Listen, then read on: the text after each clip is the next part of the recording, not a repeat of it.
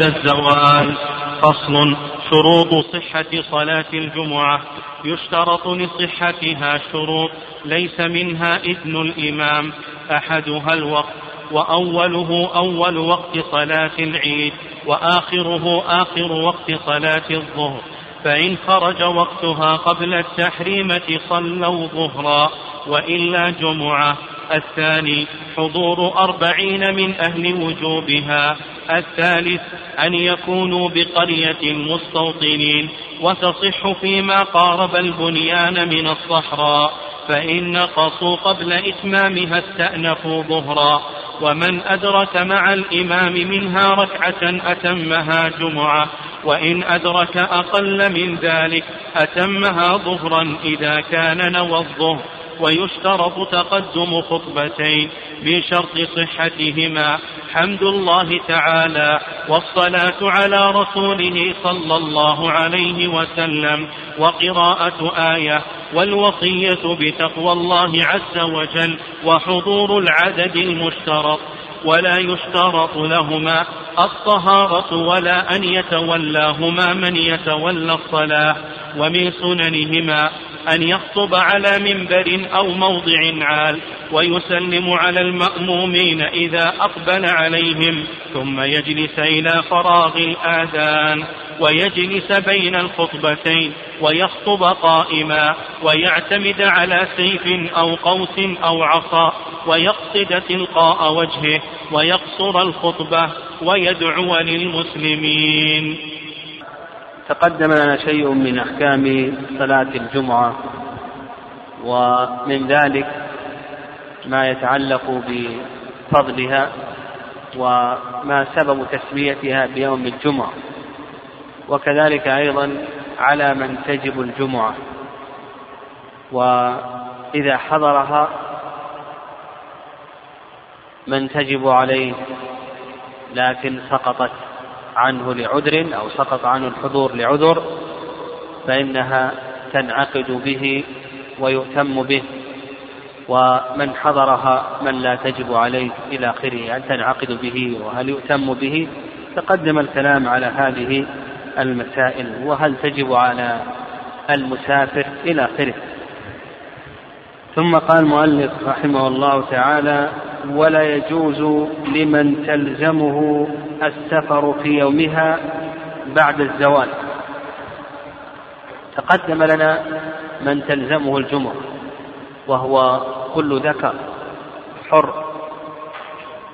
ذكرنا أن الحرية فيها خلاف مكلف مستوطن ببناء يشمله اسم واحد. فمن تلزمه الجمعة وتجب عليه الجمعة هل له أن يسافر أو ليس له أن يسافر؟ نقول سفره يوم الجمعة ينقسم إلى قسمين. القسم الأول أن يكون ذلك قبل الزوال قبل زوال الشمس. فالمشهور من مذهب الإمام أحمد رحمه الله أنه إذا كان قبل الزوال فإنه يكره. يكره إلا إذا كان سيأتي بها في طريقه.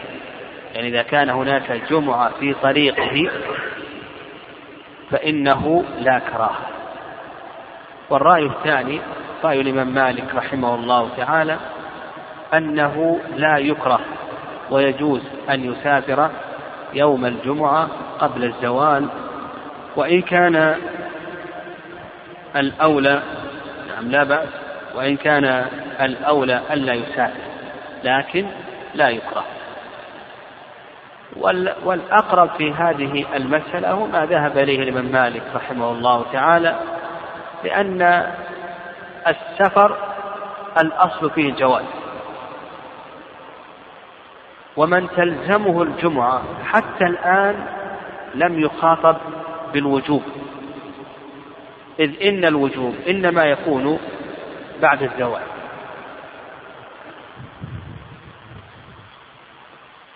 فالصواب في هذه المسألة أنه لا كراهة كما هو مذهب الإمام مالك رحمه الله.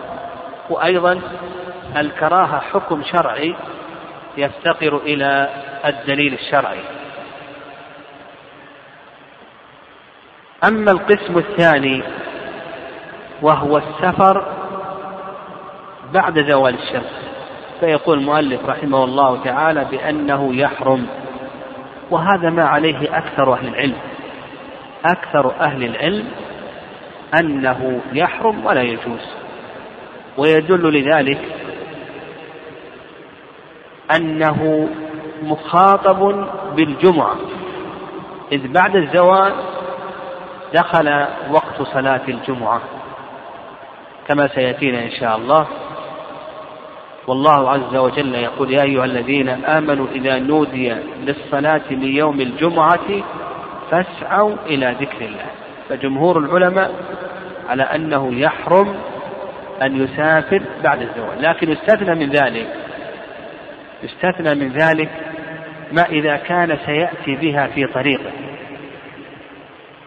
لأن المقصود هو حضور الجمعة ويحصل هذا فإذا كان في طريقه على بعد كيلوات وسيتمكن من حضور صلاة الجمعة مع الإمام فإن التحريم يسقط المسألة الثالثة تستثنى ما إذا كان هناك ضرورة.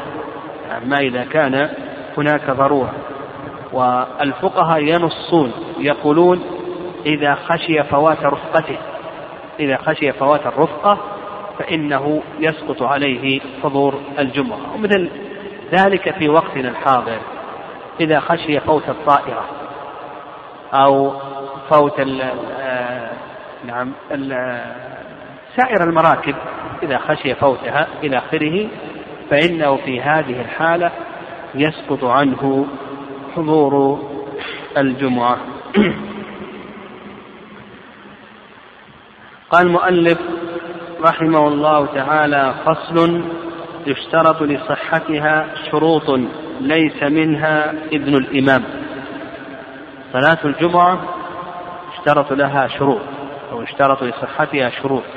يقول المؤلف رحمه الله ليس منها إذن الإمام.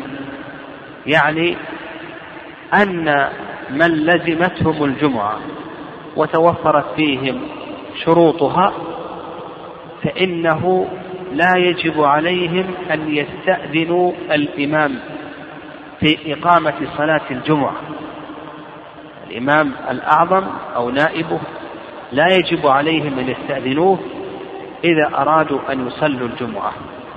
وهذا ما ذهب إليه جمهور العلماء رحمهم الله تعالى واستدلوا على ذلك بأن علي رضي الله تعالى عنه صلى بالناس. وعثمان محصور.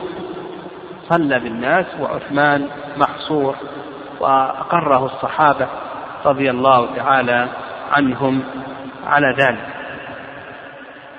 والرأي الثاني يعني الرأي الثاني رأي أبي حنيفة رحمه الله أنه يشترط إذن الإمام. رأي أبي حنيفة أنه يشترط إذن الإمام وهو رواية عن الإمام أحمد رحمه الله. والأقرب في هذه المسألة ما ذهب إليه جمهور أهل العلم أنه لا يشترط إذن الإمام في إقامة صلاة الجمعة لأن الجمعة فرض. وإذا خوطب بها من لزمته وجب عليه أن يقيمها. وجب عليه أن يقيمها. ولا حاجة إلى استئذان الإمام ولما تقدم من أن علي رضي الله تعالى عنه صلى بالناس وعثمان رضي الله تعالى عنه محصور. لكن يستثنى من ذلك أو نستثني من ذلك مسألتين. المسألة الأولى ما يتعلق بتعدد الجمعة. المسألة الأولى ما يتعلق بتعدد الجمعة. لأن الجمعة لا تتعدد إلا لحاجة. فما يتعلق بتعدد الجمعة هنا نحتاج إلى إذن الإمام. لأن هذا موضع اجتهاد. فقد يسوق إقامة جمعة ثانية وقد لا يسوق. فنحتاج إلى اجتهاد الإمام. هل يسوغ إقامة جمعة ثانية أو لا أو لا يسوغ إقامة جمعة ثانية؟ هذه المسألة الأولى. المسألة الثانية إذا كان هناك أنظمة أو نعم إذا كان هناك نظام أو أنظمة سنها الإمام الأعظم ومن تلك الأنظمة أنها لا تقام الجمعة إلا بعد رجوع إلى النظام أو إلى من وكل كوزارة الأوقاف ونحو ذلك فإنه يرجع إلى ذلك. فنقول عندنا عندنا مسألتان تستثنيان. صحيح ما ذهب إليه جمهور العلم أنه لا حاجة إلى إذن الإمام فيما يتعلق بإقامة الجمعة لكن نستثني مسألتين. مسألة الأولى ما يتعلق بتعدد الجمعة فنحتاج إلى إذن الإمام. لما ذكرنا؟ أن التعدد إنما يكون عند الحاجة والقول بأن هناك حاجة أو بأن هناك عدم حاجة يحتاج إلى اجتهاد. فلا بد من اجتهاد الإمام في هذه المسألة أو من ينيب. المسألة الثانية إذا كان الأمر قد تعلق بنظام ونحو ذلك فالأصل الاستئذان. قال المؤلف رحمه الله تعالى أحدها الوقت وأوله وقت صلاة العيد. هذا الشرط الثاني. يعني الشرط الأول كما تقدم ما يتعلق بإذن الإمام. هل هو شرط أو ليس شرطا؟ إلى آخره. الشرط الثاني الوقت. فصلاة الجمعة لا تصح إلا في وقتها. ويدل لذلك ما سيأتينا من حديث أنس وحديث سلمة وحديث أبي هريرة إلى آخره. فالأئمة يتفقون على أن الجمعة لها وقت محدد لكن ما هو ما هو أوله وما هو آخره؟ بينه المؤلف رحمه الله قال وأوله أول وقت صلاة العيد. وما هو أول وقت صلاة العيد؟ سيأتينا بأن أول وقت صلاة العيد هو بعد ارتفاع الشمس قيد رمح إذا طلعت الشمس وارتفعت قدر رمح وهو ما يقارب المترين كما تقدم لنا ويقدر بالدقائق بما يقرب من ثنتي عشرة دقيقة. حينئذ خرج وقت النهي ودخل وقت صلاة الضحى ووقت صلاة العيد ووقت صلاة الجمعة كما ذكر المؤلف رحمه الله تعالى. وهنا المؤلف رحمه الله قال وأوله أول وقت صلاة العيد. لماذا لم يقل المؤلف رحمه الله وأوله من طلوع الشمس وارتفاعها قيل ربع. وإنما قال أوله أول وقت صلاة العيد. قال المؤلف رحمه الله ذلك مع أن قوله لو قال من طلوع الشمس وارتفاعها قيد رمح فكان هذا أوضح وإنما قال المؤلف رحمه الله ذلك لفائدتين. الفائدة الأولى تمرين الطالب تمرين طالب العلم على الاستذكار نعم على الاستذكار والمراجعة. لأنه إذا قال لك أوله أول وقت صلاة العيد. ما هو أول وقت صلاة العيد؟ تحتاج أنك تراجع وتستذكر ما هو أول صلاة العيد. فهذه فيها فائدة. هذه فيها فائدة تربوية لطالب العلم. والفائدة الثانية جمع العلم. يعني جمع العلم وتسهيل حفظه. فأنت إذا قال لك ذلك تفهم أن وقت صلاة العيد يبدأ من طلوع الشمس وارتفاع يقيد رمح أيضا وقت صلاة الجمعة يبدأ وقتها من طلوع الشمس وارتفاع يقيد رمح يعني عندنا صلاتان تشتركان في هذا الحكم. ففيه هاتان الفائدتان. وهذا هو المشهور من المذهب يعني يقولون بأن أول صلاة بأن أول وقت صلاة الجمعة يبدأ من طلوع الشمس وارتفاعها قيد رمح وهذه المسألة من المفردات من مفردات مذهب الحنابلة رحمهم الله تعالى. والرأي الثاني رأي جمهور أهل العلم أنها تبدأ من بعد الزوال كصلاة الظهر. والرأي الثالث رأي القرقي رحمه الله أنها تبدأ في الساعة السادسة يعني يبدأ وقتها في الساعة السادسة. ولكل منهم دليل. أما الحنابلة الذين قالوا بأنها تبدأ من طلوع الشمس وارتفاعها قيد رمح فاستلوا بحديث جابر رضي الله تعالى عنه قال كان رسول الله صلى الله عليه وسلم يصلي الجمعة ثم نذهب إلى جمالنا فنريحها حين الزوال. نعم يقول جابر كان الرسول صلى الله عليه وسلم يصلي الجمعة ثم نذهب إلى جمالنا فنريحها حين الزوال فدل ذلك على أن الصلاة حصلت قبل الزوال لأنهم يذهبون إلى جمالهم وقت الزوال يريحونها.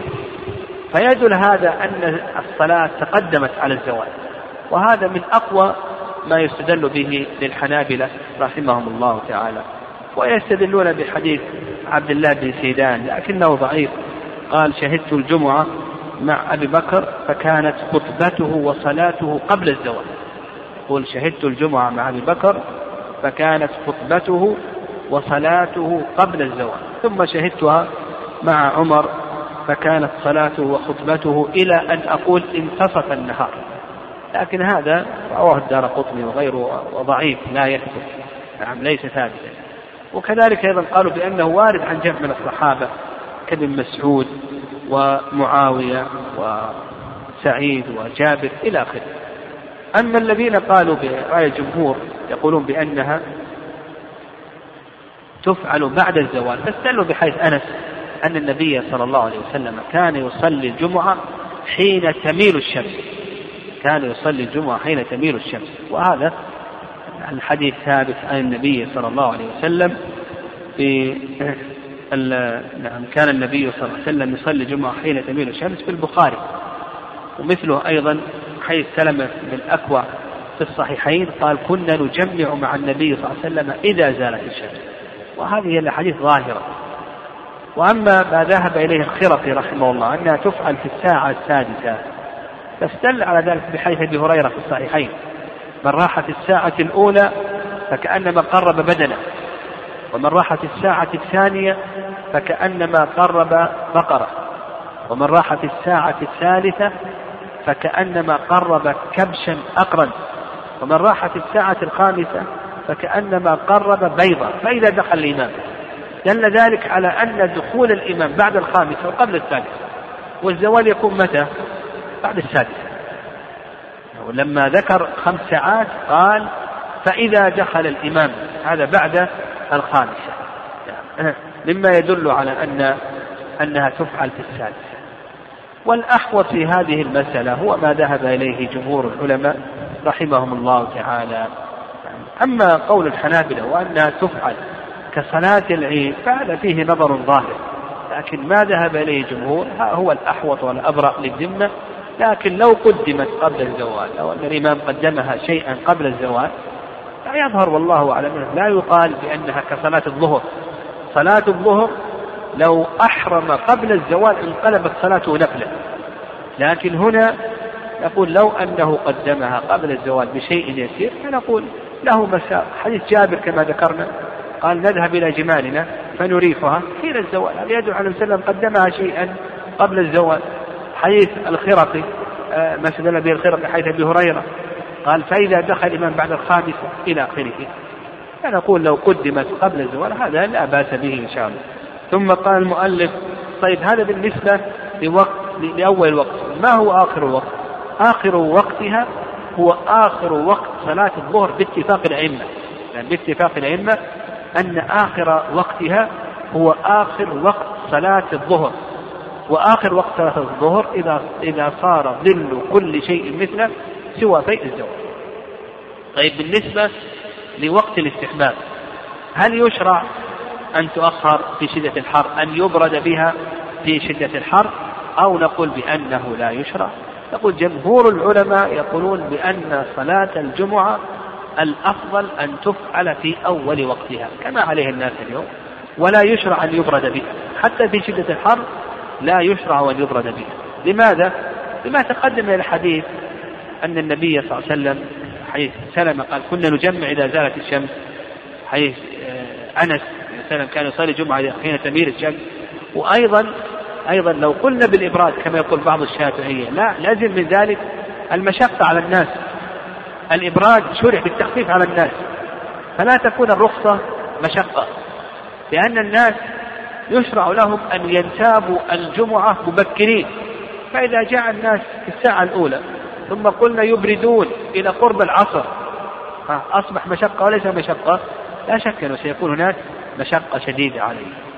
فالصواب في ذلك أن وقت الاستحباب أنها تفعل في أول وقت. قال فإن خرج وقتها قبل التحريم صلوا ظهرا وإلا فجمعة. يقول المؤلف رحمه الله إذا خرج وقتها قبل تكبيرة الإحرام. ويؤخذ من ذلك أنهم إذا كبروا للإحرام قبل خروج الوقت أنهم يصلونها ماذا؟ جمعة. أما إذا خرج الوقت قبل أن يكبروا للإحرام فإنهم يصلونها ظهرا. فنأخذ من هذا أن وقت الجمعة يدرك بتكبيرة الإحرام.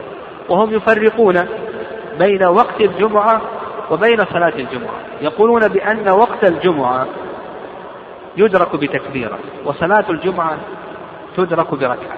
يعني هذا المشهور من المذهب التفريق بين الوقت وبين الصلاة. والصواب أنه لا فرق. والقاعدة على المذهب القاعدة على المذهب أن الإدراكات تتعلق بتكبيرة إلا فيما يتعلق بصلاة الجمعة فإن فإن الإدراك يتعلق فيها بركعة. يعني الإدراك يتعلق فيها بركعة.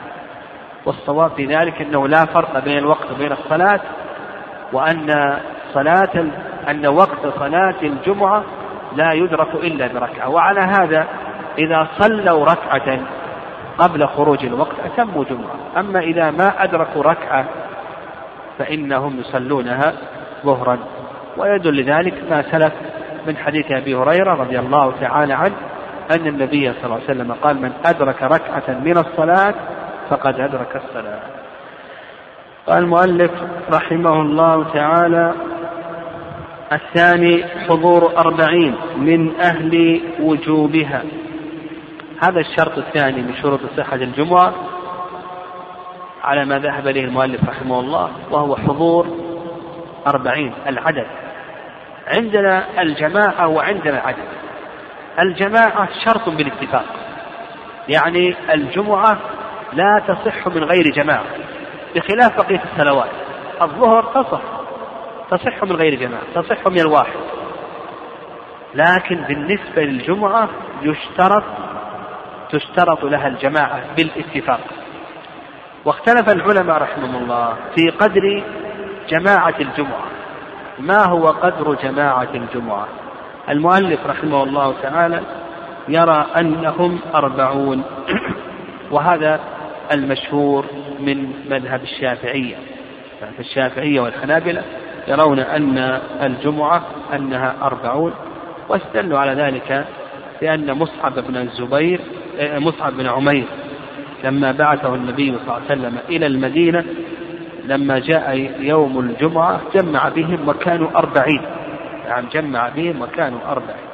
لكن هذا الحديث نقول بأنه جاء على سبيل الاتفاق. هذا الحديث نقول بأنه جاء على سبيل الاتفاق وكما سلف ما كان اتفاقا فإنه لا يكون شرعا. وأيضا يستدلون بحيث جابر مضت السنة أنه في كل أربعين جمعة وأضحى وفطر. هذا رواه الدار قطني. مضت السنة أنه في كل أربعين جمعة وأضحى وفطر. هذا رواه الدار قطني وهو ضعيف لا يثبت عن النبي صلى الله عليه وسلم. الرأي الثاني أن عدد الجمعة اثنا عشر. ذهب إليه طوائف من السلف كربيعة والزهري. يعني ربيعة والزهري والأوزاعي اثنا عشر واستدلوا على ذلك لأن الله سبحانه وتعالى قال وإذ يا أيها الذين آمنوا إذا نودي للصلاة من يوم الجمعة فاسعوا إلى ذكر الله وذروا البيع. ذلكم خير لكم إن كنتم تعلمون. فإذا قضيت الصلاة فانتشروا في الأرض إلى أن قال وإذا رأوا تجارة أو لهوا انفضوا إليه وتركوك قائما. قالوا بأن الصحابة رضي الله تعالى عنهم انفضوا ما بقي منهم إلا اثنا عشر رجل. وعند الحنفية أنها تصح بأربعة ويستدلون بحديث أم عبد الله الدوسية لكنه ضعيف. يعني حديث أم عبد الله الدوسية الجمعة واجبة على كل قرية فيها إمام وإن لم يكن فيها إلا أربعة وإن لم يكونوا إلا أربعة. حديث أم عبد الله الدوسية الجمعة واجبة على كل قرية فيها إمام وإن لم يكون إلا أربعة ضعيف. والرأي الثالث أو الرابع أنها تنعقد بثلاثة وهذا اختيار شيخ الإسلام تيمية رحمه الله لأن أقل الجماعة اثنان. أقل الجماعة إثنان. والخطبة لا بد لها من جماعة. أقل الجماعة إثنان. واحد يخطب واثنان يستمعان. نعم واحد يخطب واثنان يستمعان. نعم. وعند ابن حزم رحمه الله اختار الشوكاني أن أقلها إثنان. أن أقل الجمعة إثنان. لأن أقل الجماعة هما إثنان. وأقرب الأقوال في هذه المسألة ما ذهب إليه شيخ الإسلام تيمية رحمه الله. ثلاثة لأن الخطبة لا بد من جماعة وأقل الجماعة اثنان واحد يخطب واثنان يستمعان قال المؤلف رحمه الله تعالى الثالث أن يكونوا بقرية مستوطنين. نعم أن يكونوا بقرية مستوطنين. نعم لا بد أن يكونوا بقرية نعم. مستوطنين. لا بد أن يكونوا مستوطنين بمعنى أنهم لا يضعنون عن هذا المكان لا صيفا ولا شتاء ولا ينظر إلى مادة البناء. فلو كان ما فلو كانت مادة البناء من أخشاب أو من حديد أو من طين أو من بيوت شعر المهم أنهم لا يضعنون من هذا المكان فإنه تجب عليهم الجمعة أما إن كانوا يضعنون ويبحثون عن مواقع القطر فنقول بأن الجمعة نقول بأن الجمعة لا تجب عليهم ويدل لذلك أن النبي صلى الله عليه وسلم لم يأمر الأعراب حول المدينة بأن يقيموا صلاة الجمعة. قال وتصح فيما قارب البنيان من الصحراء. معنى هذه الجملة يعني لو أننا خرجنا أهل البلد خرجوا وفعلوا الجمعة قريبة. خارج البلد خرج أهل البلد وفعلوا الجمعة قريبة من البلد. يقول لك المؤلف رحمه الله يصح لا بأس. نعم لا بأس. وإنما نص عليها لأن بعض أهل العلم قال ما تصح إلا في الجامع. الجمعة لا بد أن تفعل في الجامع. لكن يقول لك المؤلف أنه لا بأس لو أن أهل البلد خرجوا وقالوا نصلي اليوم الجمعة نصلي قريب من البلد في أطراف البلد نخرج ونصلي الجمعة. يقول لك المؤلف رحمه الله أن هذا لا بأس به. يعني أن هذا جائز. ويفهم من ذلك أنهم إذا تباعدوا عن البلد ها أنهم يصلون أو لا يصلون أنهم لا يصلون. أنهم إذا تباعدوا فإنهم لا يصلون. ويدل ذلك أن أسعد بن زرارة رضي الله تعالى عنه أول من جمع في حرة بني بياضة. يعني أول من جمع في حرة بني بياضة. هو يقولون بأن حرة بني بياضة تبعد عن المدينة بمقدار ميل. يعني تبعد عن المدينة بمقدار ميل. وهذا رواه أبو داود والدار قطني والبيهقي وإسناده حسن المهم نفهم أن الناس لو خرجوا من البلد وفعلوا الجمعة أن له حالتين. الحالة الأولى أن يتباعدوا كثيرا عرفا فلا تصح جمعتهم. الحالة الثانية أن يكونوا قريبين من البلد فنقول بأن هذا صحيح. قال رحمه الله تعالى فإن نقصوا قبل إتمامها استأنفوا ظهرا.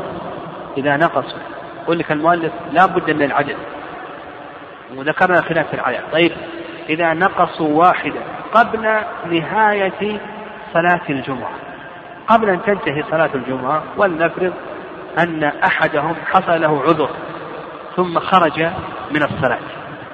يعني حصل له عذر ثم بعد ذلك خرج من الصلاة فيقول المؤلف رحمه الله تعالى يتمونها ماذا؟ ها؟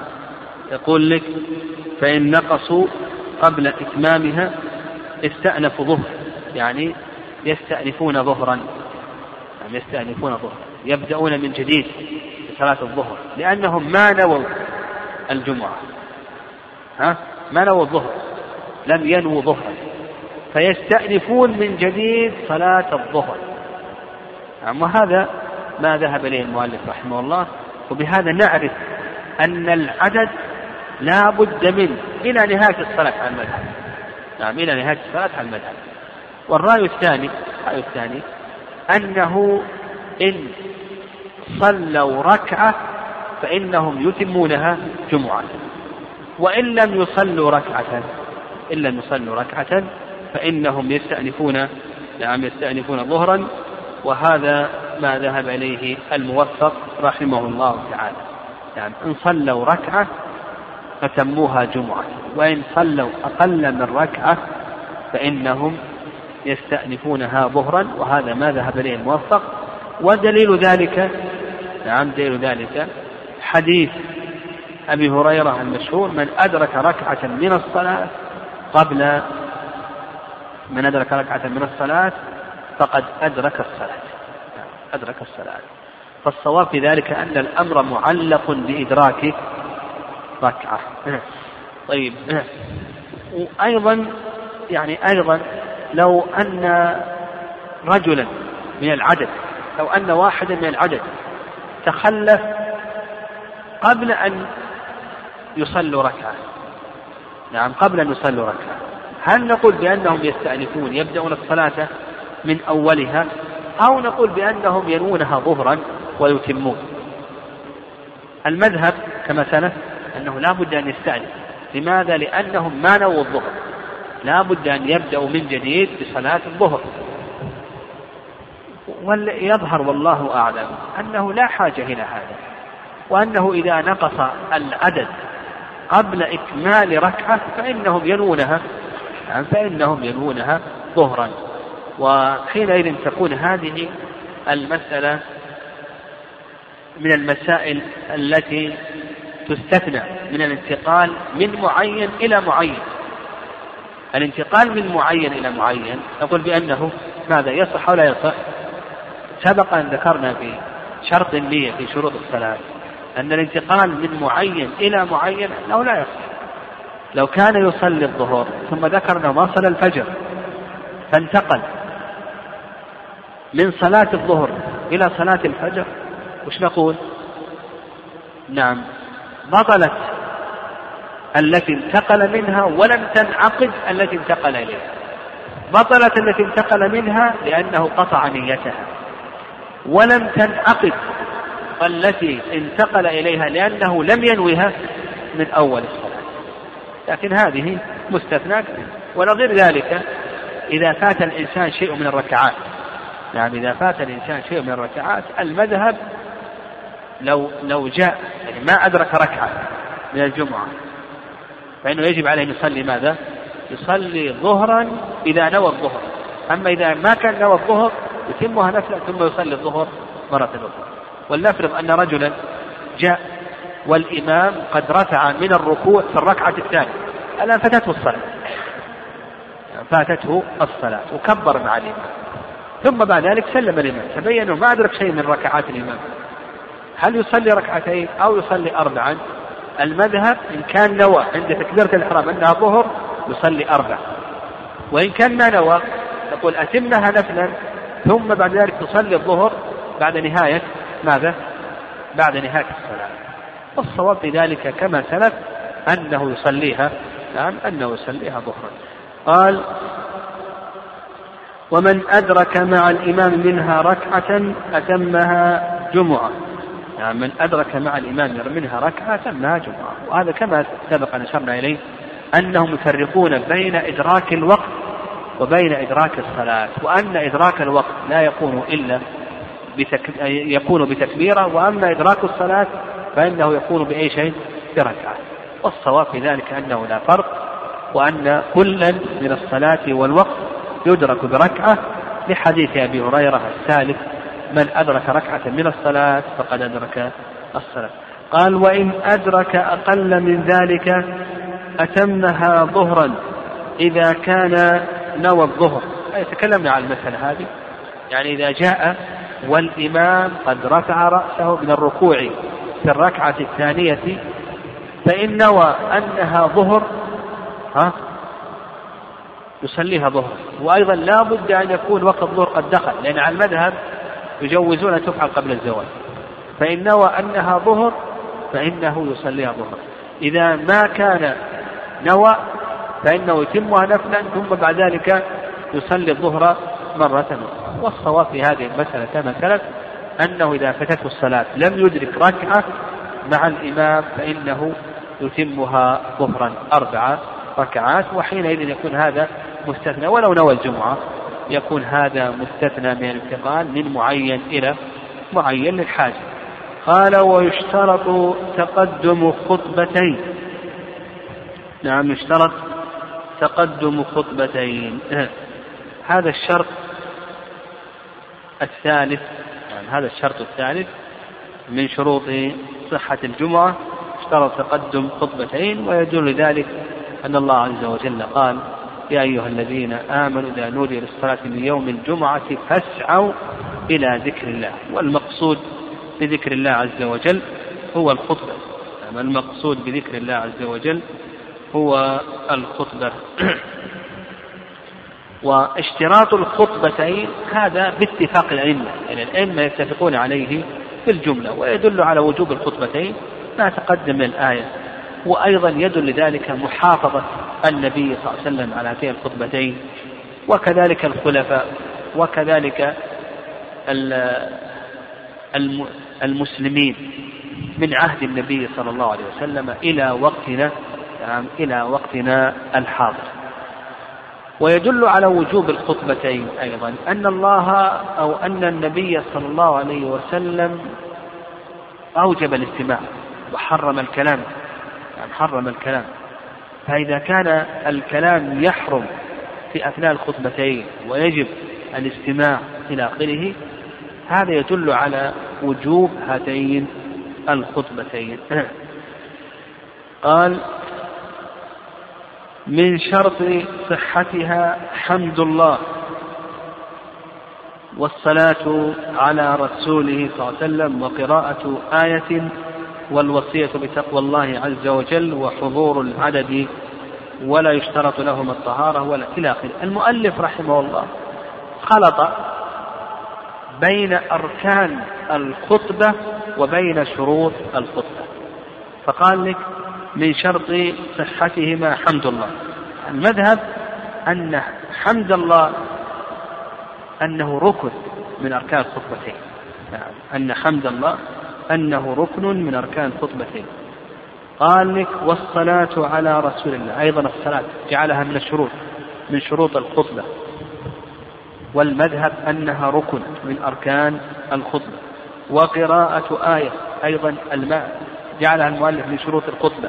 والمذهب أنها من أركان الخطبة.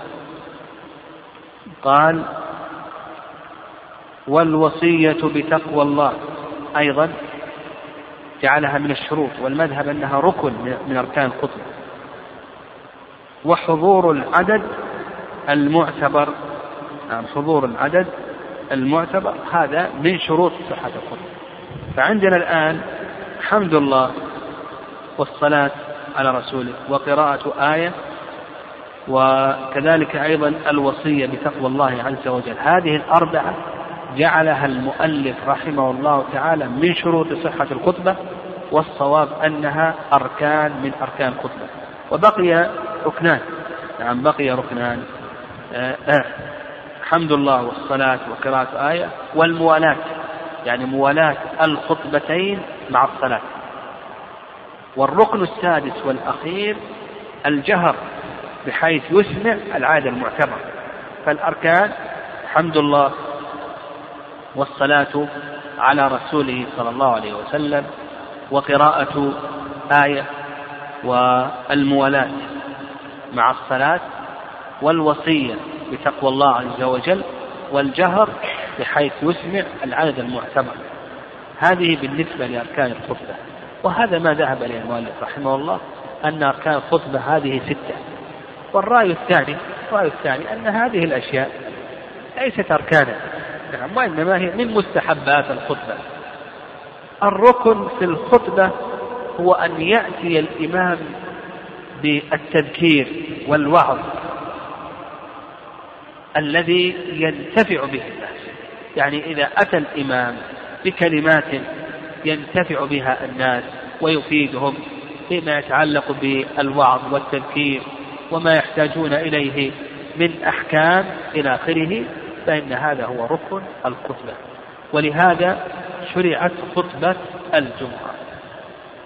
وهذا ما ذهب إليه الشيخ السعدي رحمه الله تعالى.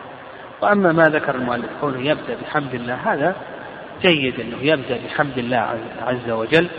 وكما ذكر ابن القيم رحمه الله أن النبي صلى الله عليه وسلم لم يفتتح خطبة من خطبه الراتبة أو العارضة إلا ابتدأها بحمد الله عز وجل. أيضا شيخ الإسلام تيمية رحمه الله ذكر وجوب الشهادتين. شيخ الإسلام تيمية رحمه الله ذكر وجوب الشهادتين. أيضا الصلاة على رسول الله صلى الله عليه وسلم. يقول لك ما هي العلة أنه ركن قال كل عبادة افتقرت إلى ذكر الله افتقرت إلى ذكر رسوله صلى الله عليه وسلم. كل عبادة افتقرت إلى ذكر الله افتقرت إلى ذكر رسوله صلى الله عليه وسلم. قال وقراءة آية. حيث جابر بن سمر قال كان وسلم يقرأ آيات ويذكر الناس يقرأ آيات ويذكر الناس رواه مسلم في صحيحه. والوصية بتقوى الله عز وجل لأنها هي المقصود. وعلى هذا نقول الصحيح في ذلك ماذا؟ أن الركن ركن الخطبة هو أن يأتي الإمام بالذكر والتبليغ الذي ينتفع به الناس ويرشدهم ويعلمهم ما يحتاجون إليه من أحكام. هذا هذا الركن. كما أن الجهر بحيث أنه يسمع هذا لا بد منه. أما الجهر بحيث بحيث يسمع العين المعتبر هذا لا بد منه. كذلك أيضا ما يتعلق بالموالاة بين الخطبة والصلاة. هذا أيضا القول بأنه ركن هذا فيه نظر. يعني فلو أنه خطأ ثم صلى إلى آخره ولو حصل فاصل يظهر أنه لا يضر إن شاء الله. قال المؤلف رحمه الله وحضور العدد المعتبر هذا من شروط صحة الخطبة. يعني أن يحضر العدد المعتبر. كذلك أيضا من شروطها الوقت. شروط صحة الخطبة الوقت والنية وحضور العدد المعتبر كما ذكر المؤلف ووقوعهما حضرا يعني وقوع الخطبتين في حال الحضر وأن تكون الخطبتان ممن تصح إمامته وأن تكون الخطبتان ممن تصح إمامته. فالشروط الوقت والنية وكذلك أيضا حضور العدد المعتبر ووقوعهما حضرا وأن يكون أن يكون ممن ماذا؟ تصح إمامته. طيب قال المؤلف رحمه الله تعالى ولا يشترط لهما الطهارة. نعم لا يشترط لهما الطهارة. فلو خطب وهو محدث فخطبته صحيحة. ولو خطب وعليه خبث نجاسة نقول بأن خطبته صحيحة. ويدل ذلك حيث عائشة رضي الله تعالى عنها أن النبي صلى الله عليه وسلم كان يذكر الله على كل أحيانه يذكر الله على كل أحيانه وهذا يشمل الخطبة. يعني هذا يشمل الخطبة. وعلى هذا لو كان محدث حدثا أصغر أو حدثا أكبر أو عليه خبث نقول بأن هذا لا يضر. قال ولا أن يتولاهما من يتولى الصلاة. فلو خطب شخص وصلى آخر فنقول بأن هذا صحيح وجائز. ولا بأس به. قال ومن سننهما أن أن يخطب على منبر. نعم سنة أن أن يخطب على منبر. ويدل ذلك أن النبي صلى الله عليه وسلم كان في أول أمره كما حيث سهل في البخاري كان يخطب على جذع نخلة. ثم بعد ذلك اتخذ النبي صلى الله عليه وسلم المنبر. فلما ترك جذع النخلة صار له أنين أنين الفصيل ولد الناقة لأنه كان يسمع الذكر قبل فأخذه النبي صلى الله عليه وسلم والتزم.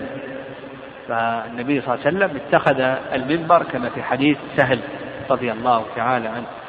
قال ولأن هذا أبلغ. كونه يتخذ المنبر يكون كونه يكون على موضع عال هذا أبلغ في مخاطبة الناس وإيصال الذكر إليهم. قال أو موضع عال أو موضع عال. إذا لم يتيسر المنبر فإنه يخطب على موضع عال كما تقدم أن النبي صلى الله عليه وسلم كان في أول أمر يخطب أو يخطب على جذع نخلة ويسلم على المأمومين إذا أقبل عليه. العلماء يقولون إذا دخل فإنه يسلم على المأمومين. ثم إذا صعد المنبر فإنه يسلم على المأمومين. ويدل ذلك حيث جابر أن النبي صلى الله عليه وسلم كان إذا صعد المنبر سلم.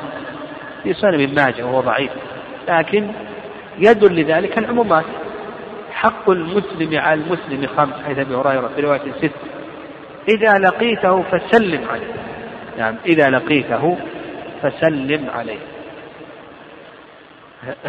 ف وإذا دخل الإمام لقي المأمومين ثم إذا صعد المنبر لقي عموم المأمومين فيدخل تحت قول النبي صلى الله عليه وسلم إذا لقيته فسلم عليه. قال رحمه الله ثم يجلس إلى فراغ الإمام. نعم ثم يجلس إلى فراغ الإمام. نعم وهذا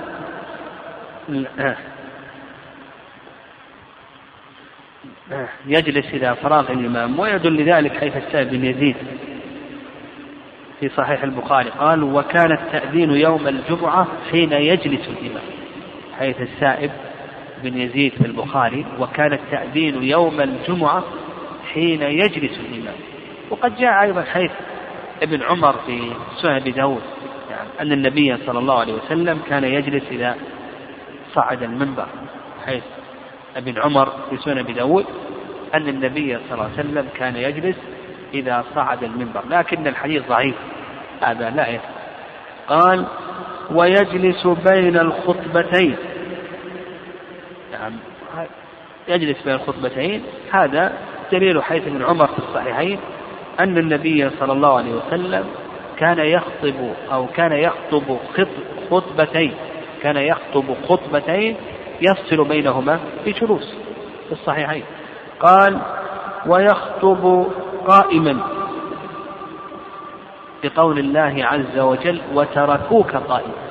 كما تقدم حيث ابن عمر أن النبي صلى الله عليه وسلم كان يخطب خطبتين يقتل بينهما بجلوس.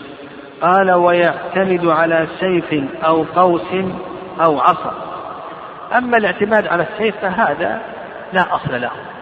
أما الاعتماد على السيف هذا لا أصل له في سنة النبي صلى الله عليه وسلم. فلم يحفظ كما ذكر ابن القيم رحمه الله أن النبي صلى الله عليه وسلم توكأ على سيف. هذا لم يحفظ. لكن الاتكاء على قوس أو عصا هذا جاء في حيث الحكم ابن حزم أنه قال شهدت الجمعة مع رسول الله صلى الله عليه وسلم فقام متوكئا على قوس أو عصا. نعم قام متوكئا على قوس أو عصا وهذا إسناده حسن رواه أبو داود وإسناده حسن. وابن القيم رحمه الله يقول بأن الاتكاء على قوس أو عصا إلى آخره هذا قبل أن يتخذ النبي صلى الله عليه وسلم المنبر. يعني فعل النبي صلى الله عليه وسلم ذلك قال قبل أن يتخذ المنبر. يعني فابن القيم يحمل ذلك قبل اتخاذ المنبر. أما بعد اتخاذ المنبر فإنه آه، نعم لا يشرع. وعلى كل حال الأمر فيه سعة يعني الأمر في ذلك سعة قال ويقصد تلقاء وجهه. يعني إذا خطب إذا خطب يقصد تلقاء وجهه. لا يلتفت يمنة ولا يلتفت يسرة. لأن لأن النبي صلى الله عليه وسلم كان يفعل ذلك ولم يحفظ عن النبي عليه الصلاة والسلام أنه كان يلتفت يمنة أو يسرة قال ويقصر الخطبة. نعم. ويدل لذلك حديث عمار رضي الله تعالى عنه أنه قال إن طول صلاة الرجل وقصر خطبته مئنة من فقه يعني علامة علامة على فقهه. نعم علامة على فقهه رواه مسلم في صحيحه. لكن هذا يعني قوله ويقصر خطبة هذا في غالب الأحيان في غالب الأحيان. ولا بأس أنه يطيل في بعض الأحيان. يعني النبي صلى الله عليه وسلم كان يطيل. حديث أم حارثة أنها ما أخذت قاف القرآن المجيد إلا من في صلى الله عليه وسلم كان يقرأه على المنبر. وهذا يدل على أن النبي صلى الله عليه وسلم كان يطيل. يعني قاف القرآن المجيد تحتاج وقت. نعم تحتاج وقت. فقول النبي صلى الله عليه وسلم يقرأ هذه السورة العظيمة إلى آخره قد يقرأ يذكر يذكر أيضا إلى آخره. فالخلاصة في ذلك أنه يقصر خطبة الغالب أن الخطبة تكون مقصورة. لكن إن احتاج إلى أن يطيل في بعض الأحيان فلا بأس. وبهذا نجمع بين السنة. يعني نجمع بين السنة سنة النبي صلى الله عليه وسلم. نقول يقصر وإذا احتاج في بعض الأحيان إلى أن يطيل الخطبة فلا بأس. فأحيانا يطيل وكثيرا يقصر. يعني يقصر. قال ويدعو للمسلمين. يعني يدعو للمسلمين. يعني يدعو للمسلمين في الخطبة. ويدل لذلك حديث عمارة بن رؤيبة أنه أنكر على بشر بن مروان لما رفع يديه. بشر بن مروان لما رفع يديه في خطبة الجمعة أنكر عليه. عمارة قال قبح الله هاتين يدين. لم أرى سلم يقول إلا هكذا وأشار بإصبعه. هذا مما يدل على أن على ماذا؟ يدل على أن سلم كان يدعو في الخطبة. يعني يدل على أن سلم كان يدعو في الخطبة. وأيضا العلماء يقولون بأن هذا ساعة إجابة. يعني بأن هذا ساعة إجابة فيستحب أن يدعو للمؤمنين في هذه الساعة. لعله أن يصادف هذه الساعة ساعة الإجابة. ولا يرفع يديه. الوارد رفع اليدين متى؟ في الاستسقاء في الاستصحى. يعني إذا استسقى طلب السقي فإنه يرفع يديه. صح مسلم؟ أن النبي صلى الله عليه وسلم أشار بكفه. يعني أشار بكفه كيف ذلك؟ قال بعض العلماء يقول هكذا إذا رفع في الاستسقاء يشير بكفه. وقال شيخ الإسلام لا بل المعنى أنه يرفع يديه ويبالغ في الرفع. ما يقول هكذا؟ يقول هكذا من المبالغة في الرفع كأنه أشار بكفه له وهذا ما ذهب إليه شيخ الإسلام تيمية رحمه الله هو الصواب لأن هذا هو المعتاد من رفع الأيدي. يعني نقول في الاستصحى مبالغة آه، في الاستسقاء لأنه دعاء حاجة هذا. فينبغي فيه الافتقار إلى الله عز وجل. فيبالغ في الرفع مبالغة في الدعاء حتى يشير بكفه إلى السماء. والله أعلم.